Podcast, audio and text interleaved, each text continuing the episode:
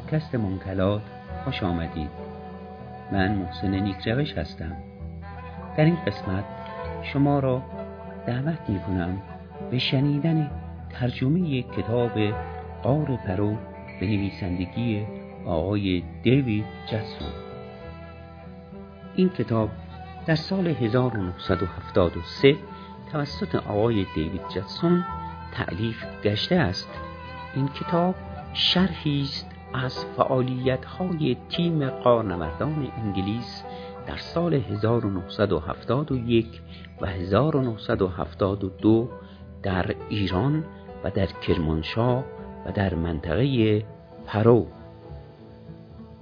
در قسمت اول با هم شنیدیم که تیم قارنوردان انگلستان به سرپرستی آقای جان میدلتون از طریق مرز زمینی بازرگان وارد ایران شدند و به کرمانشاه آمده و سپس به میدان پراو عازم شدند.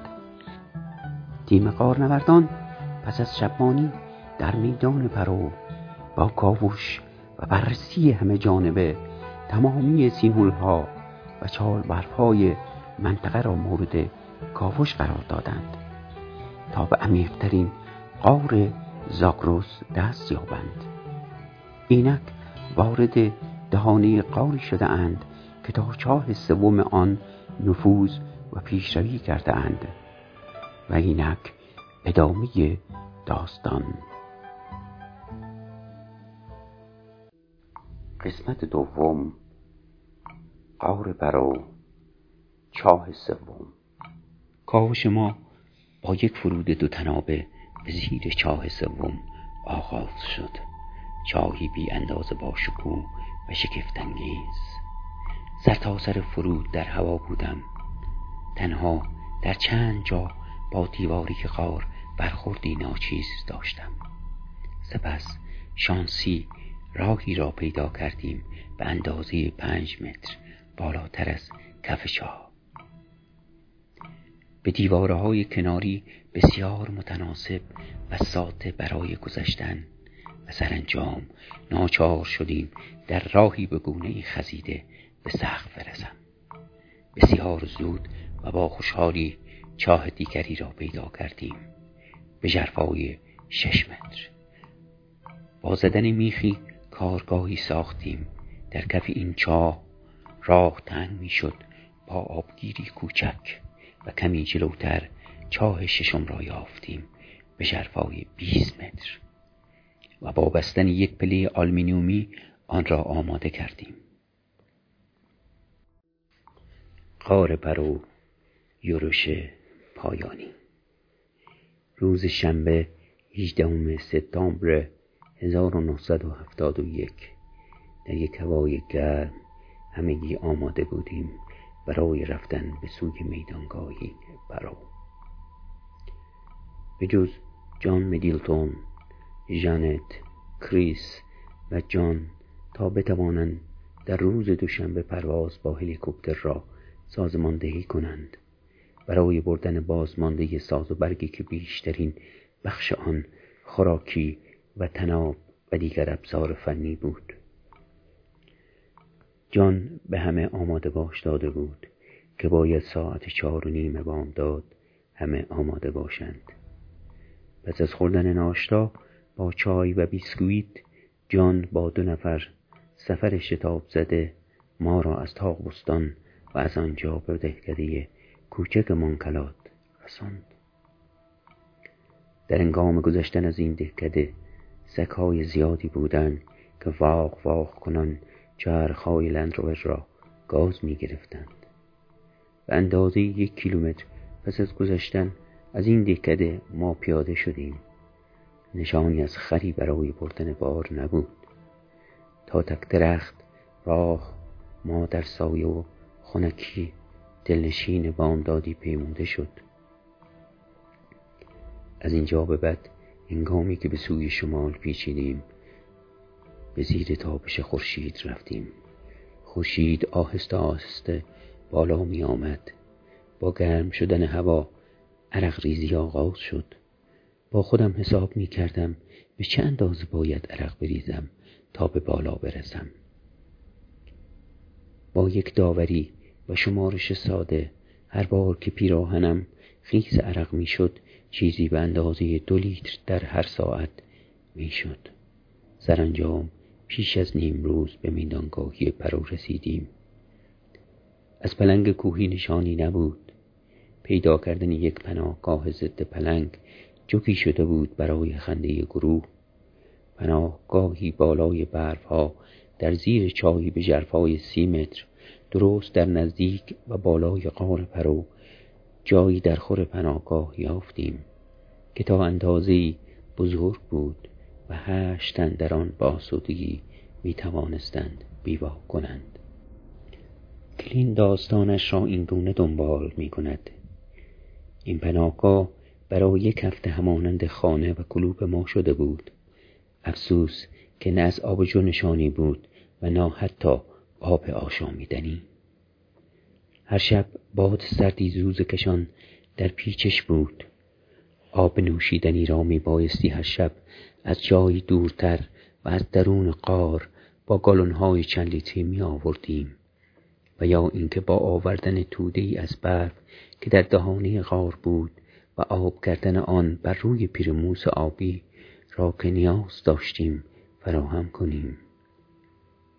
و هر شب که این پیرموس روشن می‌شد با قابلمه پر از برف بالای آن هر کدام از ما با جنگ و چنگ زور می‌زدیم تا خودمان را به گوشه ای از پناهگاه بکشیم تا به دور از پیرموس جا خوش کنیم.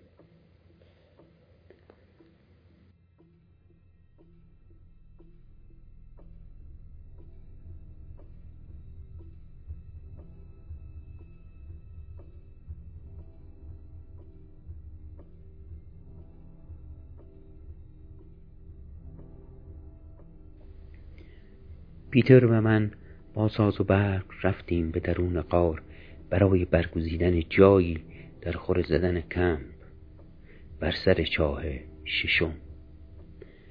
و پس از آن راه خودمان را در ناشناخته ها و ناپیداها دنبال کنیم و در این راه تنها از تناب سود ببریم. در سر هشتمین چاه بیش از نیم ساعت با کوبش چکش توانستیم گذرگاه را تا اندازه گشاد کنیم. هرچند پر درد سر بود اما توانستیم جهشی به جلو داشته باشیم و چاهی که در برابرمان بود اندازه همخانی داشت. هر دو با یک فرود دو تنابه از چاه پایین رفتیم. دیوارهای کناری چاه تا اندازه تنگ بود و در ته چاه راه ما در درون شکافی دنباله پیدا می کرد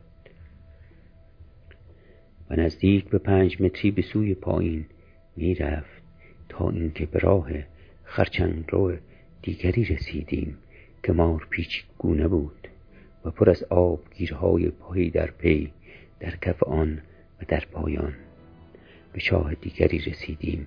با رها کردن قلب سنگ و شمارش ثانیه ها به گمان نزدیک به چهل متر می رسید تاخشی به اندازه سه متر پایین تر از لبی چاه دیده می شد این سه متر را پایین رفتیم و با جرفهای آن رسیدیم.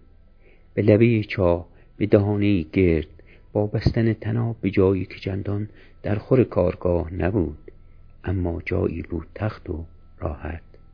باز پایین تر رفتیم تا به چاهی دیگر به جرفای شش متر برسیم. در اینجا با کوبیدن میخی در دیوار سخت آهکی کارگاه خوبی ساختیم و فرود کردیم. راه تنگ و خرچنگ رو همچنان دنباله داشت. در جایی سقف قار به گونه ناگهان در روبروی ما پدیدار شد. بسیار شگفتانگیز بود. اندیشیدیم که به اون بحث رسیده ایم راه باز هم تنگتر شد. بلوک آهکی را راه را تنگتر کرده بود و پس از گذشتن از این بلوک با آبگیر کوچکی رسیدیم. آیا اینجا دیگر پایان پیشروی هست؟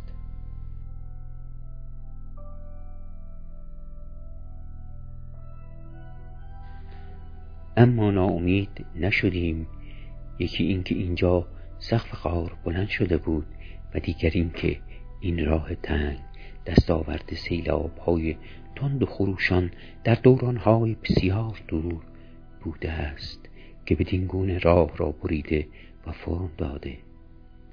در اینجا خواست ما برگشت به بیرون قار بود زیرا که دیگر تنابی نداشتیم.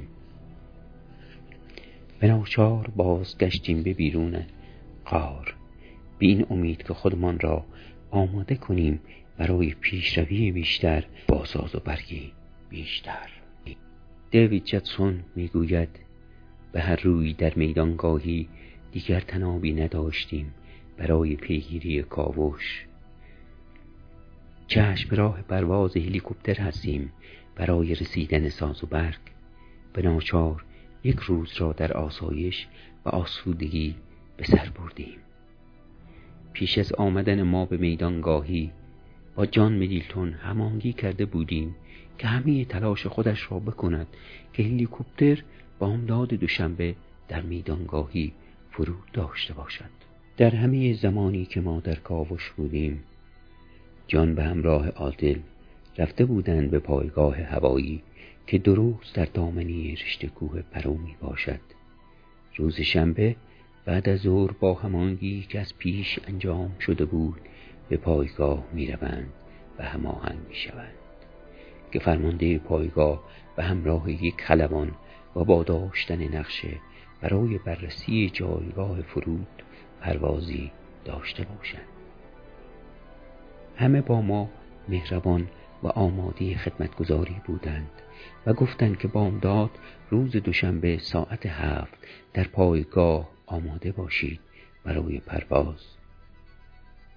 از روز شنبه تا دوشنبه بیگمان رخ داد و یا مشکلاتی پیش آمده بود که همه چیز سوی دیگری گرفت و دگرگونه گشته بود. انگامی که عادل و جان برای بار دوم و برابر پیمان پیشین وارد پایگاه می شوند در پیرامون خود تنها سردی و خشکی را حس می کنند و مهربانی چند روز پیش دیگر نشانی نمی بینند سرانجام پس از گذشت زمانی چند خلبان و فرمانده آماده پرواز می شوند برای بررسی جایگاه فرود هلیکوپتر. تنها برای تماشا کردن به جای فرود ان هم از بالا. چهار تن سواری یک هلیکوپتر هشت نفره شده و پرواز می کنند.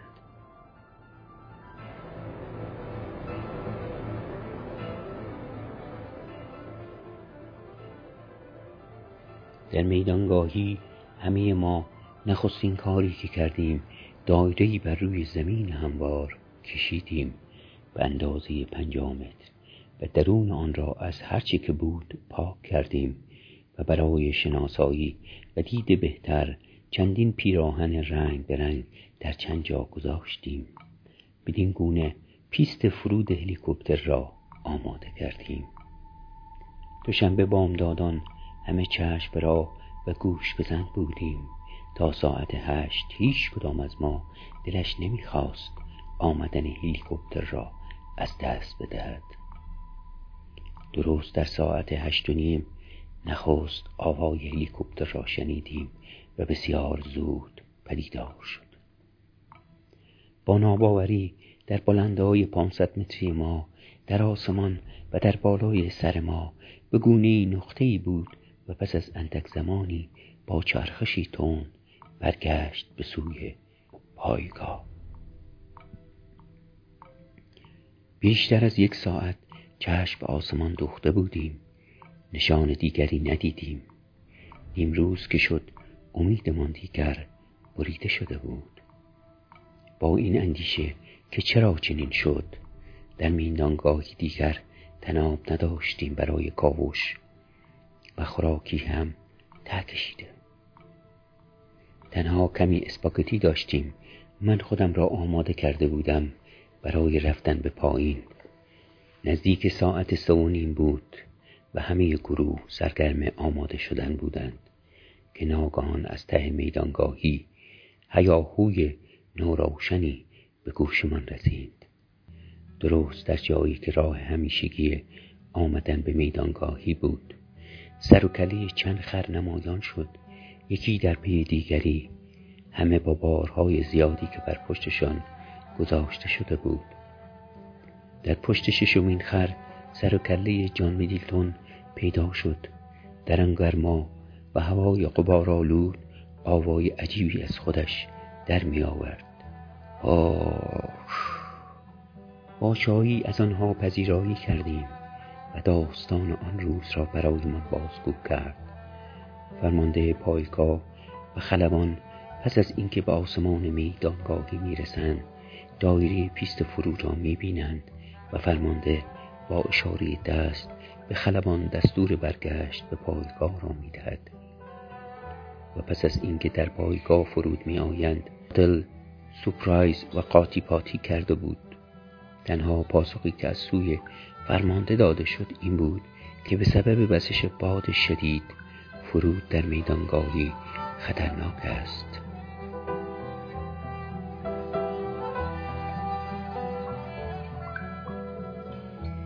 جان مدیلتون به روشنی آزردگی و رنجش خودش را بروز می‌دهد و اینکه چهار روز بی برنامه و علاف شده برای پرواز با هلیکوپتر که به انجام نرسیده. و هر گونه با یاری عادل و با کرایه کردن دخر و همراه دوتن از جوانان دکدی منکلات ما را در ساعت یازده پیش از نیم روز بیدرنگ خودش به همراه شش خر به سوی میدانگاهی راه میافتند. در کمترین زمان نزدیک به سه ساعت و نیم از دکده منکلات خودش را به میدانگاهی میرساند. همه زمان بعد از ظهر سرگرم بازگشایی راز و رمز مشکل هلیکوپتر و دستبندی ساز و برق بودیم. همه آماده بودند که فردا یک یورش همگانی به درون قار بکنند. پیش از خوابیدن گفتگویی داشتیم که هرکس چه کاری را باید انجام دهد. بر این گونه که جان هارپر مایک و پیتر کای نقشه برداری را دنبال کنند. داوید هاروی و من عکس برداری را دنبال کنیم. پیتر استاندینگ کلین و جان میدیلتون با تلاشی آنچنانی به سوی ناشناخته ها پایین بروند. کلین می‌گوید بامداد روز 21 سپتامبر 1971 در نخستین ساعات به همراه جان و پیتر به درون قار رفتیم. با این امید که پس از آبگیری که واپسین بار دیده بودیم راه تازه‌ای بیابیم. با اینکه هر یک از ما درشت تناب با خود داشت ولی بسیار زود به آبگیر رسیدیم. جان به سوی پایین رفت تا نگاهی داشته باشد به پشت استلاکمید. در حالی که من و پیتر آماده می شدیم برای سعودی چالشنگیز در همین هنگام جان برگشت و ما را از چگونگی رفتن و نرفتن بیرون آورد و گفت یک راه بایپس گلالود را پیدا کرده. به جای اینکه دورو بر اسلاکمیت بچرخیم باید از آن بالا برویم و درست در بالای اسلاکمیت راه بایپس گلالودی بود و با گذشتن از یک تراورس تا اندازه مشکل که پوشیده از گل نرم بود به دوازدهمین چاه رسیدیم پس از یک فرود سیزده متری گلالود به جایی رسیدیم که نشان می‌داد در راه سنجیدهی پیش می رویم. با چند جهش کوچک چهار متری و در پی آنها به یک چاه یازده متری و سپس هفت متری برخورد کردیم هر دو چاه را با کوبش میخهای خوبی در دیواری قار کارگاه فرود خوبی ساختیم. از کف چهاردهمین چاه راه تا اندازه زیادی تر شده بود و پس از پیمودن سی متر باز هم تر شده و چنین نشان می‌داد که به ده قار رسیده باشیم. یک بار دیگر برگشتیم به زیر چاه چهاردهم. از اینجا تراورسی به سوی سقف بالا رفتیم که بسیار تنگ بود و در بالا به گونه لونه مانند به شکافی تنگ می‌شد. این تراورس بسیار هیجان انگیز و خطرناک خودش را نشان می‌داد. جان پذیرفت که نورش را برای من و پیتر بیاندازد زیرا که نور ما زمانی که بود که دیگر خوب کار نمی کرد در پایان این تراورس فرمهای بسیار زیبایی به رنگ کرمی و قهوه‌ای روشن دیده می شدند با درخشندگی بسیار ویژه. از اینجا به اندازه هفت متر پایین رفتیم. که تا اندازه دلواز بود. بالایه های زیادی از ماسه و در برابر ما راهی تنگ و لیز نمایان شد. که تالار های شیطان نامیده شد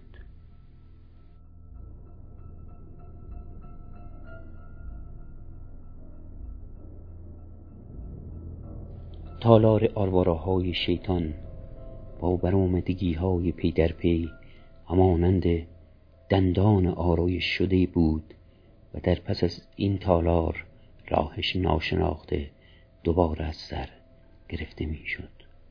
آرواره های شیطان از شدت تنگی حسابی ما را چلاند. باز هم پایین تر رفتیم و پس از گذشتن از چندین چاله و چوله رسیدیم به سر چاه تازه دیگری. در اینجا ایستادیم و با راه کردن سنگ به کف چاه به گمان ما ژرفای این چاه می توانست شست باشد. در همان نزدیکی یک ستون استلاگمیتی دیده می‌شد و جایی در خور برای برپایی کارگاه فرود. پس از بستن کارگاه با پسین تناب هایی که داشتیم با ریز بینی زیاد به پایین پرتاب کردیم. این بار پیتر بود که می بایست پیش رو باشد. با بستن ابزار فرود سوار بر تناب شد. و به سوی پایین لیز خورد و رفت. و من از جایی دریچه مانند به درون چاه نگاه می کردم. فریادش در چاه می پیچید. شکوه من سوپر چاه. هر اندازه پایین تر می رفت. پژواک او کمتر و کمتر می شد. و سپس شنیدم که می گفت این تناب بسیار بلند است. من روی ابزار فرود گیر کردم. او نفرین شده.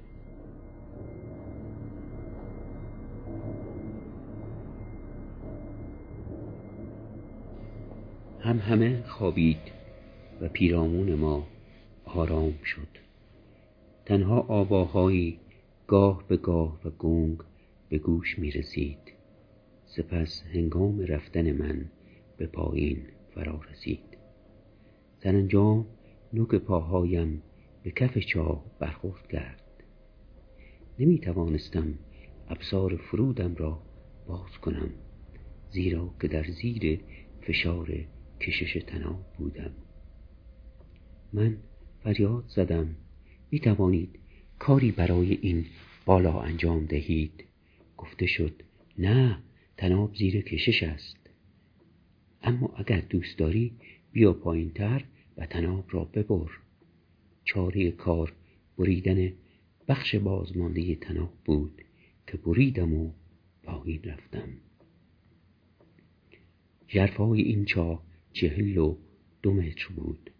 و آن را چاه شاهنشاه نامیدیم. که به راستی این چاه قار بود. بیدرنگ خودم را در برابر چاه هفدهم دیدم که هفت متر جرفا داشت. خوشبختانه با استفاده از پانزده متر تناب بازمانده و بریده شده از چاه شاهنشاه خودم را به کف این چاه رساندم راه دنباله داشت و سقف در اینجا بلندتر از جاهای دیگر خودش را نشان می‌داد.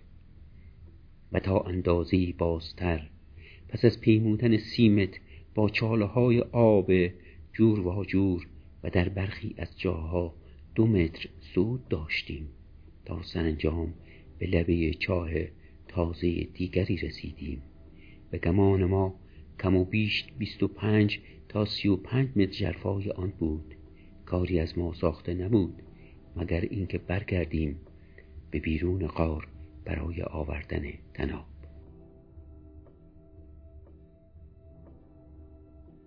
دیوید جتسون می‌گوید روز چهارشنبه بام داد همه با درنگ از خواب بیدار شدند.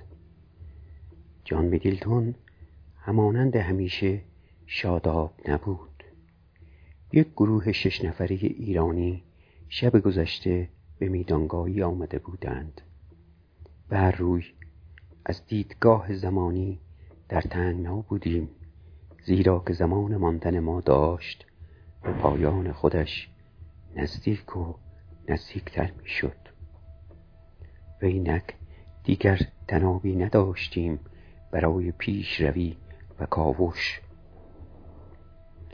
چند تن از ما هر کدام با دستاویزی به دور از تلاش مانده بودند. گزینه دیگری نداشتیم. یا شنبه آینده پس از نهار و یا اینکه یک شنبه بامدادان میدانگاهی را ترک کنیم. برای برگشتن به کشورمان. هماهنگی شد که روز جمعه ده خر برای بردن بارها به میدانگاهی آورده شوند. با این حساب تنها یک روز در برابر ما بود تا بتوانیم واپس این تلاش نامیدانه را برای کاوش ناشناخته ها به انجام برسانیم.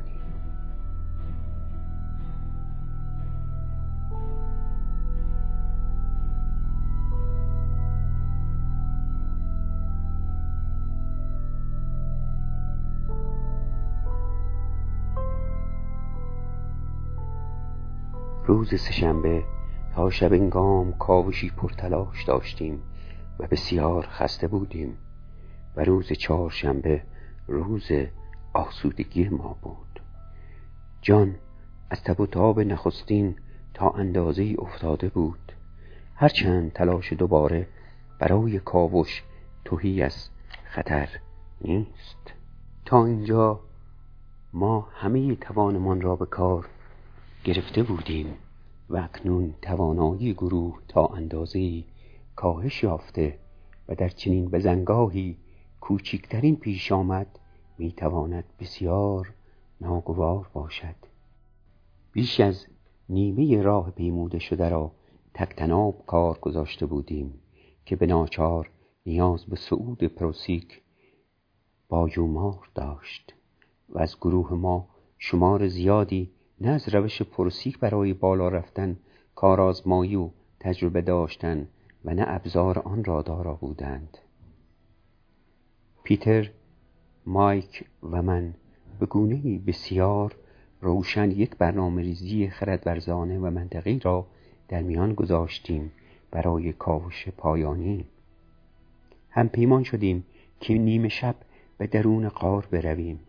جان با این برنامه سر ناسازگاری داشت.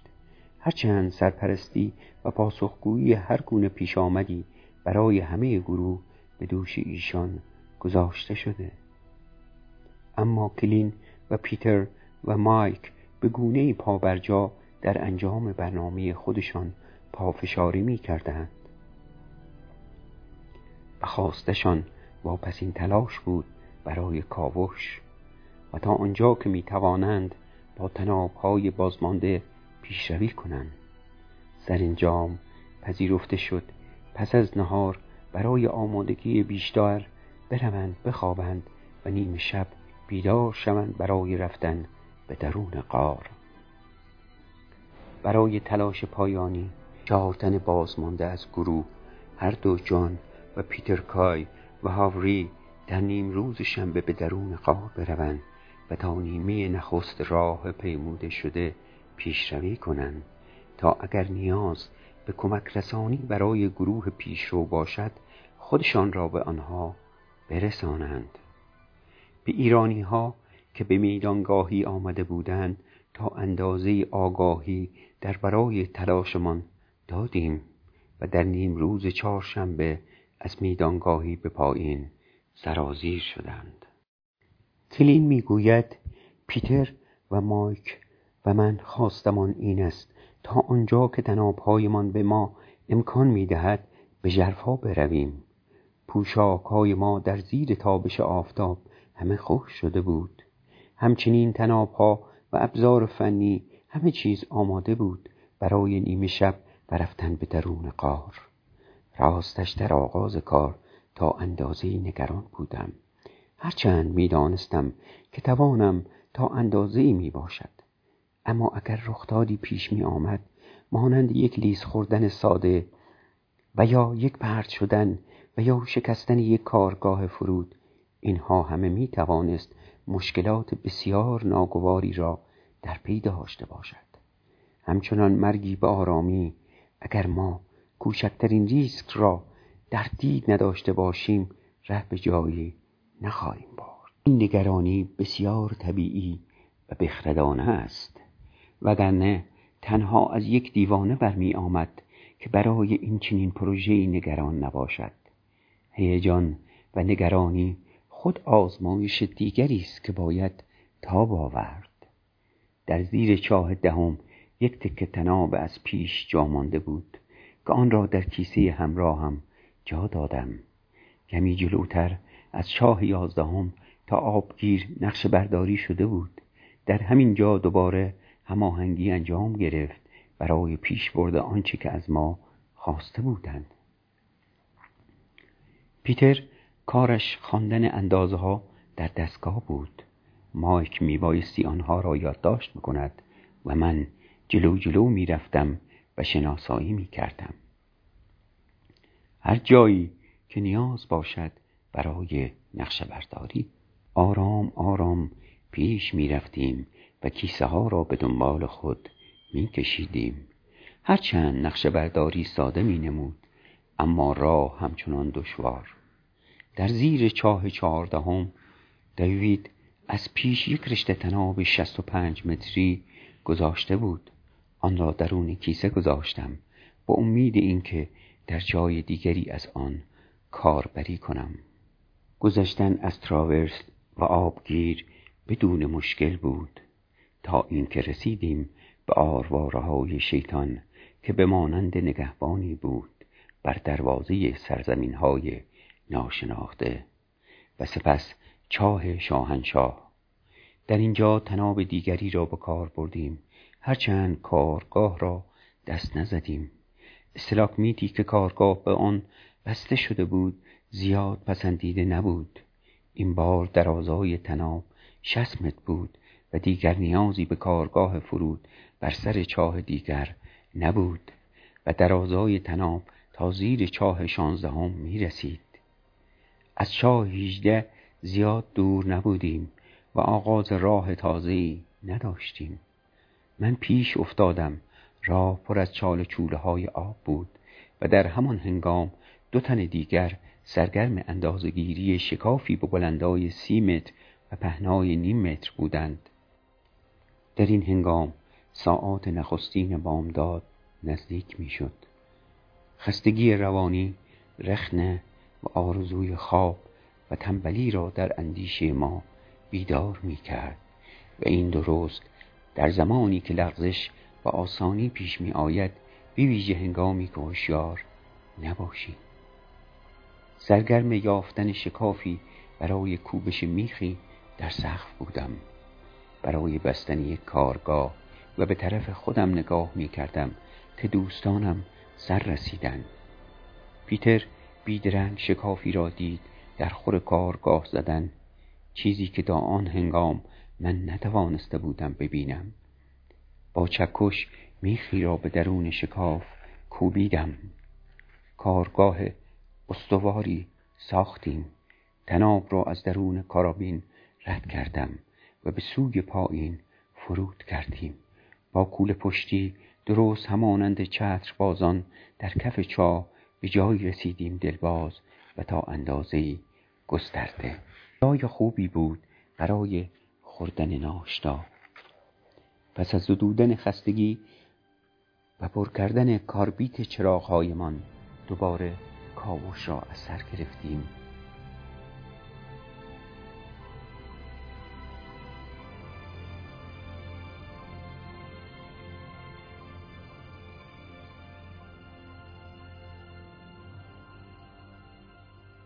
در جایی بودیم پر از استلاکمیت های درخشان. قارها همانند هنرمندان استرپتیزی هستند. که کم کم خودشان را لخ می کنند اما ما خواهان آن هستیم که همه را با هم در یک جا ببینیم. روی هم رفته از طبیعت این قار زیاد خوشنود نیستیم. راه همچنان خرچنگ رو و بسیار تنگ و بلند است. ای کاش نیازی نبود که در کف قار به خودمان بپیچیم و پیش برویم. ما به راستی امیدوار بودیم که در پایان این چنین راهی به یک تونل بسیار بزرگ برسیم که درون آن می توانیم راهی را دنبال کنیم که با خروش سیلاب های تون پرداخته و لغزنده شده. اما به دور از گمان ما چنین نشد. برعکس راه مار پیچوارتر می‌شد و پس از گذشتن هر چهار و یا پنج پیش بالا رفتنی مشکل و براستی تنگ سر راهمان پدیدار می‌شد. و راه بدون کوچکترین دگرگونی در فرم ساختارش همچنان دنباله داشت. راه همچنان خرچنگ رو و بسیار تنگ و بلند است. ای کاش نیازی نبود که در کف قار به خودمان بپیچیم و پیش برویم. ما به راستی امیدوار بودیم که در پایان این چنین راهی به یک تونل بسیار بزرگ برسیم که درون آن می توانیم راهی را دنبال کنیم که با خروش سیلاب های تون پرداخته و لغزنده شده. اما به دور از گمان ما چنین نشد. برعکس راه مار پیچوارتر می‌شد و پس از گذشتن هر چهار و یا پنج پیش. بالا رفتنی مشکل و براستی تنگ سر راهمان پدیدار می‌شد. و راه بدون کوچکترین دگرگونی در فرم ساختارش همچنان دنباله داشت. تنها دلخوشی ما این بود که به جرفای قار افزوده می شود شیفته طبیعت بیرحم این را شده بودیم. و به هیچ چیز دیگری اندیشه نمی کردیم. به جایی وارد شدیم که کمی باز و فرم راه شکسته شد. چند متری جلوتر با پدیدار شدن سنگی درون شکاف راه بر ما بسته شد و نیاز به بالا رفتن داشت. پس از گذشتن از این صد راه به همان فرم پیشین دنباله پیدا کرد. بدون هیچ گونه دگرگونی. کم و بیش بیست متر دیگر پایین آمده بودیم. در همه جای دیواره و کف قار همه پرداخت شده بودند و هیچ گونه درز و یا شکافی نداشت. و به انگار ما چاه تازه دیگری بر سر راهمان نخواهیم دید. تا اینجا گمان ما این بود که نزدیک به 20 متر دیگر پایین آمده ایم. و همچنان کف و دیوارهای جانبی پرداخته شده و بدون کوچکترین شکاف و یا درزی هستند. با تلاش زیادی تا سقف بالا رفتیم. از خوششانسی شش متر بالاتر از تناب ما و در سوی راست جایی در خور بستن کارگاه دیده می‌شد.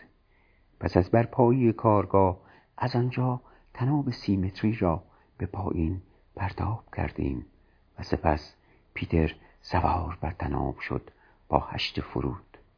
نخست بر روی یک تاخچه در جرفای شیش متری پایین رفت و در پی آن به تاخچه دیگری با جرفای ده متر و سرانجام به کف چاه رسید. من و مایک هم خودمان را به او رساندیم. بازمانده تناب را بریدیم تا هنگام نیاز در جای دیگری به کار ببریم. از اینجا به بعد از راه خرچنگ رو دیگر نشانی نبود و راه تا اندازی باز شده بود.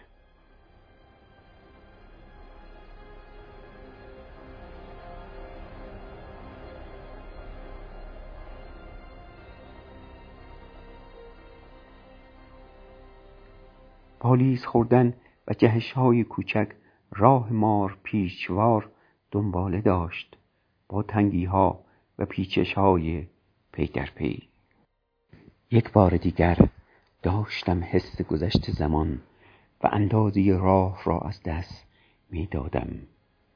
در این تنگ راه های پرداخت شده با یک دست و شانه به جلو و دست و شانه دیگر به عقب شکم و پشت همه و همه چسبیده به دیوارهای قار خودمان را به جلو می کشندیم و تناب هم در پی ما کشیده می شد. سرانجام به یک فرو رفتگی چاه مانند تا اندازه کوتاه رسیدیم. می‌شد بدون تناب پایین رفت. بیش از پنج متر ارفا نداشت. داشتیم بگو مگو می کردیم که آیا تناب را به کار ببریم یا نه؟ از خوششانسی پیش از اینکه بگو مگو ما به درازها بکشد شکافی را دیدیم و با زدن میخی در آن روانه پایین شدیم. در کف این چاهک راه خرچنگ رو از سر گرفته شد. موهایم ریخته بود جلوی چشمهایم. پشت و سینه بر روی دیواری قار کشیده می‌شد. خودمان را به درونش ناشناخته ها کشاندیم. با امید به اینکه به یک راه بهشتی برسیم. اما تنها گواهمند برزخ بودیم. اما به هر روی برزخ را هم باید کاوش کرد. بد نیست هرچند که دلچسب نباشد. اما بودن در درون این شکاف ها آن هم در دل زمین به راستی دشوارتر می‌شد. می رفتیم پایین در جستجوی آتش جاویدان تا با شیطان سخن بگوییم. شاید او بتواند ما را از این گرفتاری بیرون بکشد چیزی را که او در ما پرورش داده بود.